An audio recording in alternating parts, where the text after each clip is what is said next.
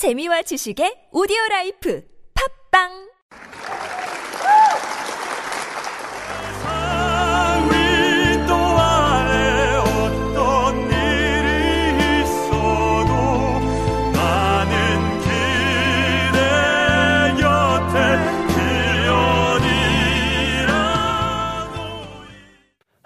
Hello, hello. This is 101.3 TBS EFM, and you are listening to The Crossover from Super Radio.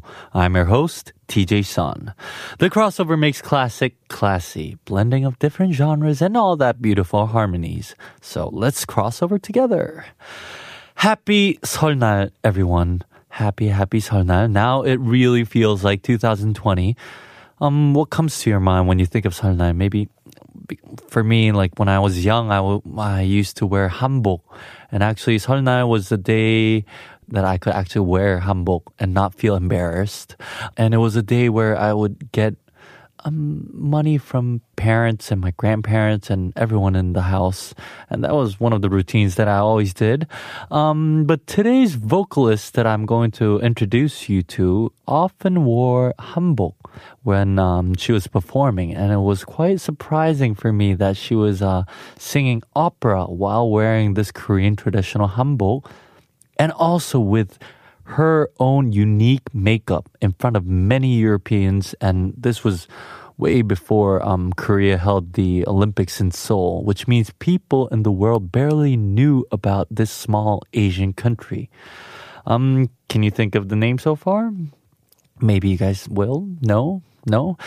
Ah, she.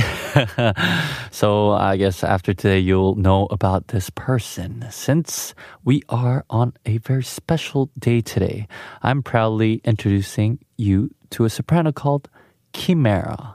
She was a brave pioneer who fascinated Europe during that time, and I mean, she's just incredible. She's a very important vocalist in the field of classical music, especially the pop opera called Popera, and uh, her Korean name is Kim Hong Hee. She was known as Kimera, and she was born in South Korea in 1954. And she named herself as Kimera when she combined her last name Kim with era form of the opera. So that became Kimera. And um, she always wore this thick eyebrows and garish makeup with hanbok sort of like outfit when she performed. And this became the trademark of um, Kimera. She was mainly well known in France and elsewhere in Europe, and uh, she developed the style of operatic pop or pop opera uh, performing. So basically, she created the term pop opera and became the foundation of that genre. Uh, according to the sources, she loved to sing since she was really young, and she began singing in church choirs and the Korean National Metropolitan Choir when she was only 12 years old. Kimera also graduated with a BA in French literature from Sungshin Women's University instead of studying music. It was because while she was in university, she found her interest in singing pop music, but her father considered pop music was unsuitable and uh, disapproved her from singing pop music. Uh, so Kimera had to put her love for pop music aside and completely stop singing. But back then, Korean people had a different image of a singer than now. They considered a singer as just a mere um, entertainer or a clown.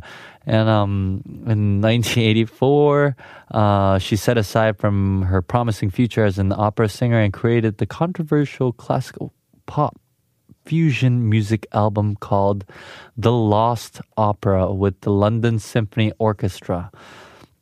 Uh, the this album was a sensation and entitled the British music charts and went on to gather momentum in France, Spain, South Africa, and all, um, many other countries.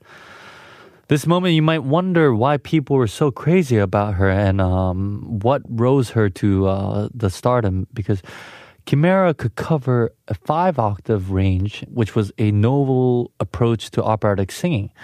And also, people were fascinated for her unique opera pop fusion music embodied in different albums from her uh, first recording, of the album that I just talked to you about, The Lost Opera, and um, also the preceding album called Opera Express. And later on, she even had seven more albums.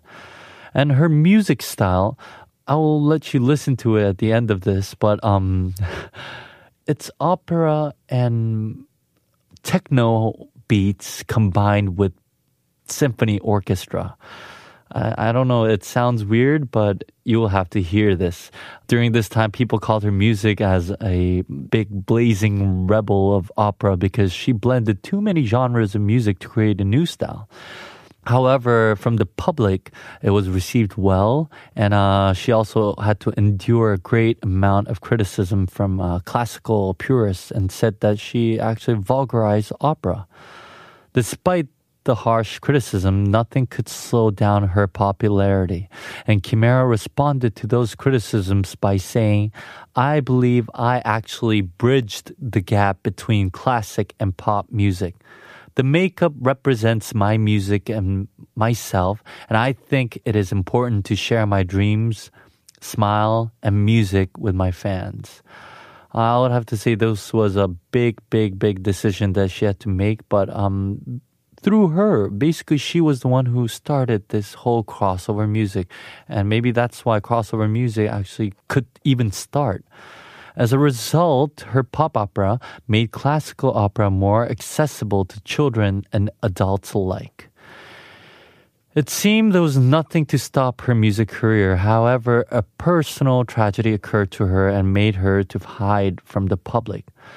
Well, during then, Kimera married to a person called Raymond Nakachian, a wealthy Lebanese Armenian businessman, and uh, she gave birth to a daughter, Melody, and a son called Amir. Then, when her daughter Melody was five years old, she was actually kidnapped and held for ransom for 11 days. Uh, after this incident, Kimera became reluctant to live a life as a celebrity and blamed her public lifestyle for this unfortunate happening.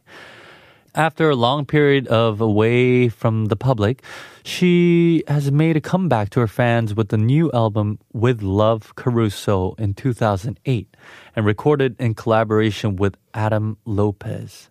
Once Lopez had an interview and told the reported, reporter, I was 10 years old when I first saw Kimera's performance clips, and soon as I saw her, I fell in love with her style of music, beauty, and performance. I wanted to do classical music in the style of pop, just like Kimera, and I'm thrilled to do it with beautiful diva now. She was also appointed as a Goodwill Ambassador of the 2008 Korean Festival in the same year of her releasing of her album, eighth album. After she was appointed to that position, she said, When I was offered the position as ambassador, I asked myself, was I too ignorant of my homeland. I realized I haven't done much for my country, and now I will change that by singing and performing. Currently, she actually resides in Spain and she lives a peaceful life by herself, and uh, her husband passed away in 2014. So that was coloratura soprano called Kimera. In Korean, her name was Kim Hong Hee. I'll leave you with Kimera's first song, The Lost Opera. Uh, I wish you guys happy New Year's again. Uh, thank you for listening to the crossover. I was your host, TJ Sun. See you next time. Bye bye. Happy New Year's.